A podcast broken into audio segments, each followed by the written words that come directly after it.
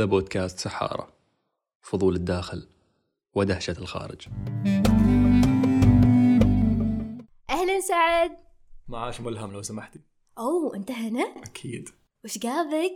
جابني الشوق اشتقت لكم. أوه على فكرة كل حد مشتاق لك يا ملهم بس وش عندك؟ في شيء جاي بالطريق وش جاي؟ سلموا على الأهل. زين ملهم لحظة. أهلا وسهلا. أهلا وسهلا.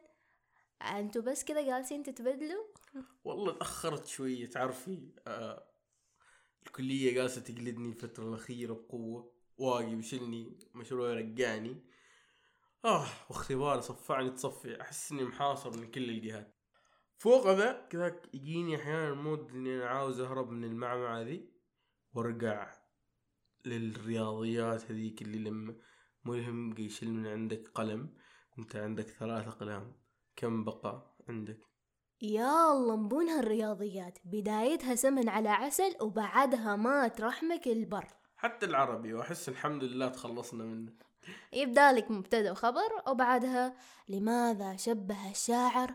البكاء على الأطلال كالرقص في الشوارع. الرابط العجيب وين؟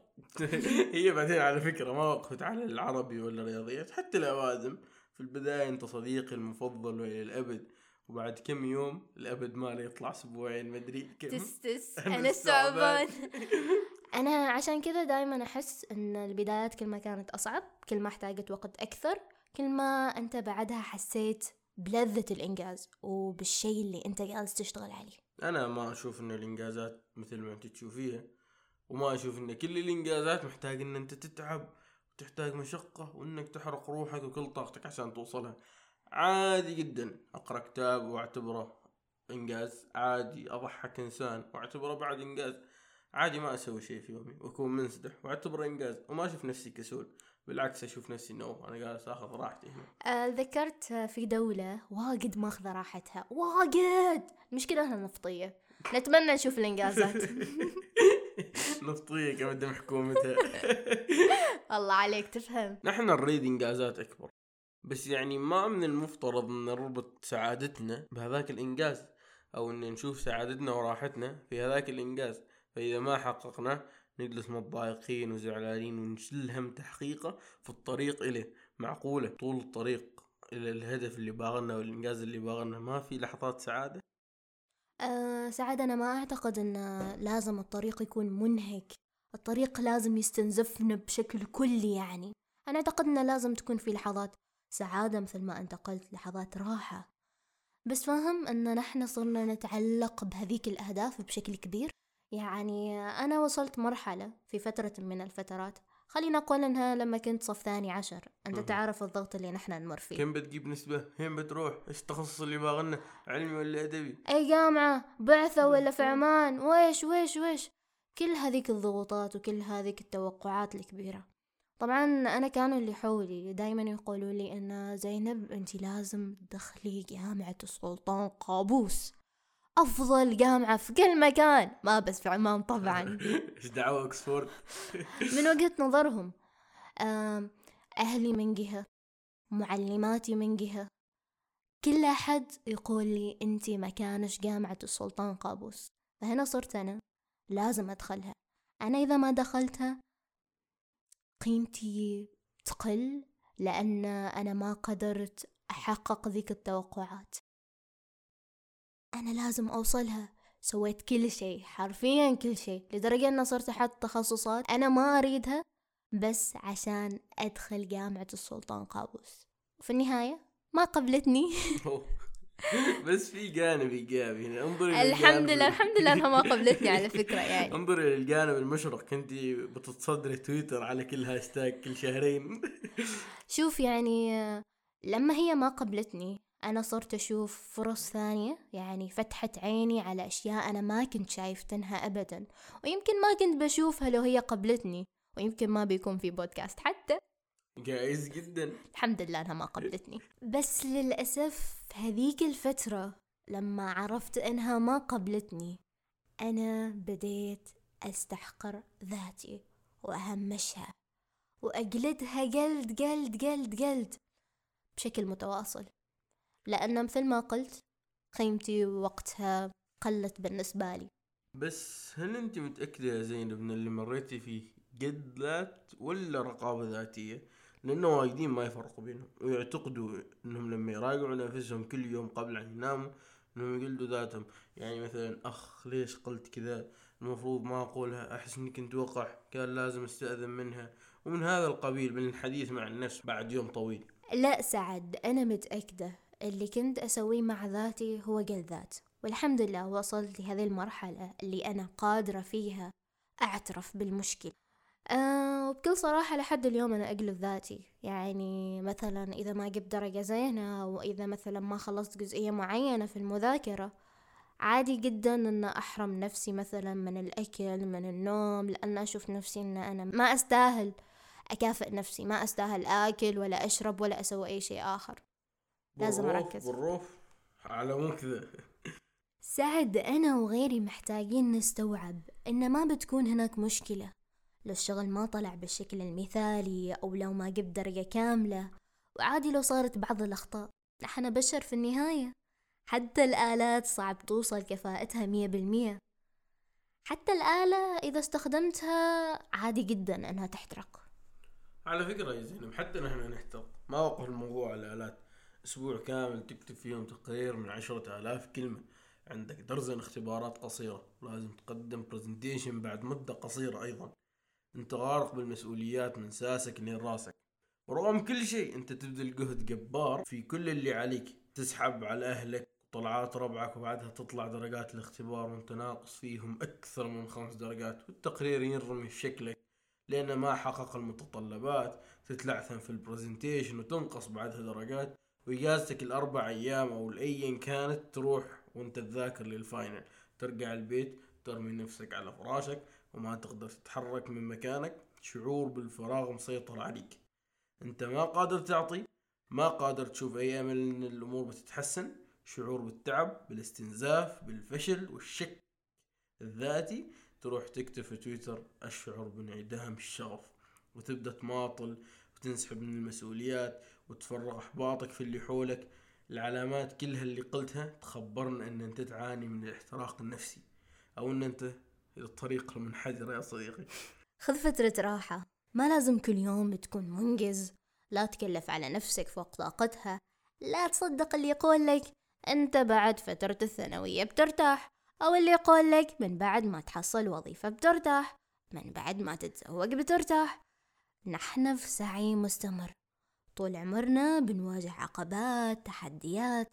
بس حتى أمهر العدائين في السباق إذا ركضوا مسافات طويلة. بدون توقف مفاصلهم بتتعب بيقوم كسر أو التواء وبعدها بيرتاح بالغصب. في ال social media واجد كنت أشوف ناس تكتب وخاصة بداية كورونا يعني أنت الآن تنام على سريرك وهناك من يحقق أعظم الإنجازات. طيب إذا أنا ما نمت كيف بحقق هذه الإنجازات؟ زومبي يحقق أعظم الإنجازات من الحلم طبعا. والله مدربين التنمية البشرية واجد مزودينها. أنت سوف تحقق المستحيل وحدك. حتى البطل الخارق ما يقدر يحارب الجريمة وحده. ما وحدك بتعمر عمان. اقبل المساعدة. اطلبها لو احتجتها. الإنسان بحاجة للإنسان. تعرف يا سعد ذكرت البوستات اللي أشوفها يوميا. أعتقد أنت بعد تشوفها. إن اعتزال الناس راحة. كذا بحس. والناس ما تجيب إلا الهم. والشباب والمراهقين. like من هنا. share صح. أتفق. والحقيقة إن اعتزال الناس يقتل.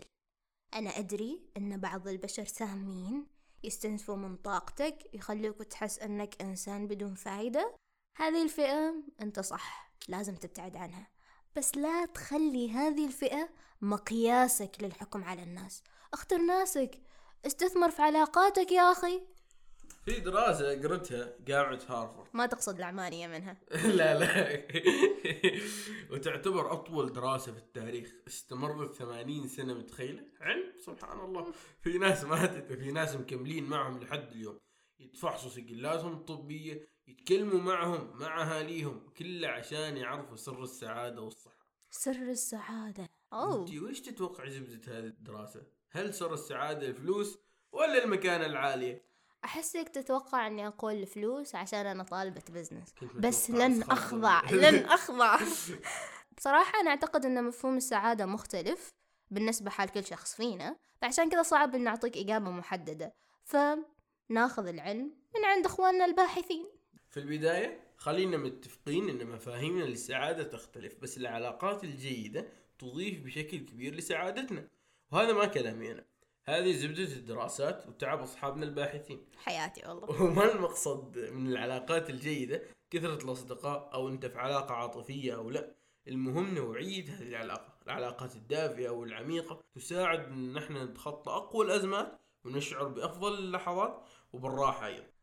ذكرتني بكريات الدم البيضاء وهي تحارب الميكروبات عشان تبقي أجسامنا بأمان وبصحة بس رغم قوة كريات الدم البيضاء إلا إنها غير كافية. مستحيل جندي واحد يقدر يفوز في معركة والأعداء من كل الاتجاهات. يعني نقدر نقول إن العلاقات ما كافية رغم إنها أقوى سبب للراحة والسعادة. نحن محتاجين نهتم ببقية الجنود. اللي هي الجوانب الثانية عنا اللي هما المشاعر يا سعد. البطل الأول أو الجانب الأول خلينا نقول. كيف نحن نتعامل معها نكتمها نعبر عنها وكيف نعبر عنها؟ بعض الناس مثلا ما تريد تحزن ما تريد تغضب بس تريد تحس بالمشاعر الإيجابية.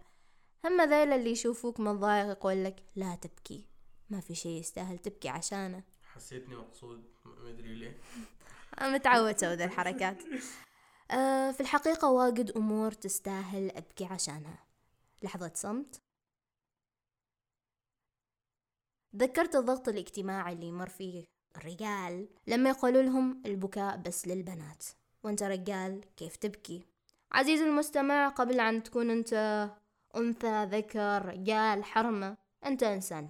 ولذلك أنت من حقك أنك تضعف. وهذا شيء طبيعي وما لازم تحاربه عادي. المهم نستعد الآن لدخول البطل الثالث. جينان لو سمحتي. شغلي لنا طبل. إيش دعوة؟ زفة ولا معرس؟ اللي هي القناعات والأفكار. كيف نحل المشاكل ونتخذ القرارات طريقة تفكير سلبية أو إيجابية قلقة أو مضطربة. آه صرت أتجنب ادخل نقاشات كثير أو إني أهرب منها والسبب إن الطرف الآخر يشخصن النقاشات. أنا أناقش الفكرة أو التصرف وفجأة النقاش يروح منحنى آخر بسبب اعتقاد الطرف الآخر إني أنا هاجم ذاته. آه بالضبط يا سعد. واجد نشوفهم ذيل الناس. موجودين واجد في تويتر يعني. بشكل كبير. وهذا النوع من التفكير يؤثر على صاحبه قبل عن اللي حوله. يعني ما معقول أنت تشخصن كل شيء. وبالنسبة للجانب الأخير يا سعد خلينا نقول عنه ما الأخير قبل الأخير. طبعا الجانب الأخير هو الأهم الجانب الجسدي. مستحيل تكون مرتاح. لو ما كنت نايم لو ما كليت لو جس- ما اهتميت بصحتك بشكل كامل وجباتك رياضتك. جسمك له حق عليك. بالضبط. آه الجانب الأخير ال... الظهر اللي يكمل الكرسي. أيوة هو. هو السند لكل هذه الجوانب اللي هو الجانب الروحي. اتصال الإنسان بروحه بربه عباداته وكل هذا. يأثر بشكل كبير على صحته وسعادته وراحته النفسية. على فكرة إذا تكلمنا عن الجانب الروحي بهذا الشكل وخصينا الدين الإسلامي بنلقى أنه أيضا وصى على باقي الجوانب آه، بشكل مباشر أو غير مباشر في توصياته في آه، تشريعاته وفي الكثير من الجوانب. فنقدر نقول أن هنا التكامل آه، يجينا في النهاية مع الدين الإسلامي. صح مع تواصلنا مع روحنا وبعباداتنا يا سعد. بالضبط. آه ولكن نحن الآن كونا الكرسي مزن آه الظهر موجود الأرجل موجودة وساندينها بشكل صحيح. بس هذا الكرسي ما لازم نجلس فيه فترة طويلة لأنها منطقة راحة. نحن لازم نخرج منها عشان نتطور ونتعلم ونرجع لها لما نكون نحن محتاجين. لا تنسيوا تقيمونا على مختلف منصات التواصل. صرنا في كل مكان حرفيا.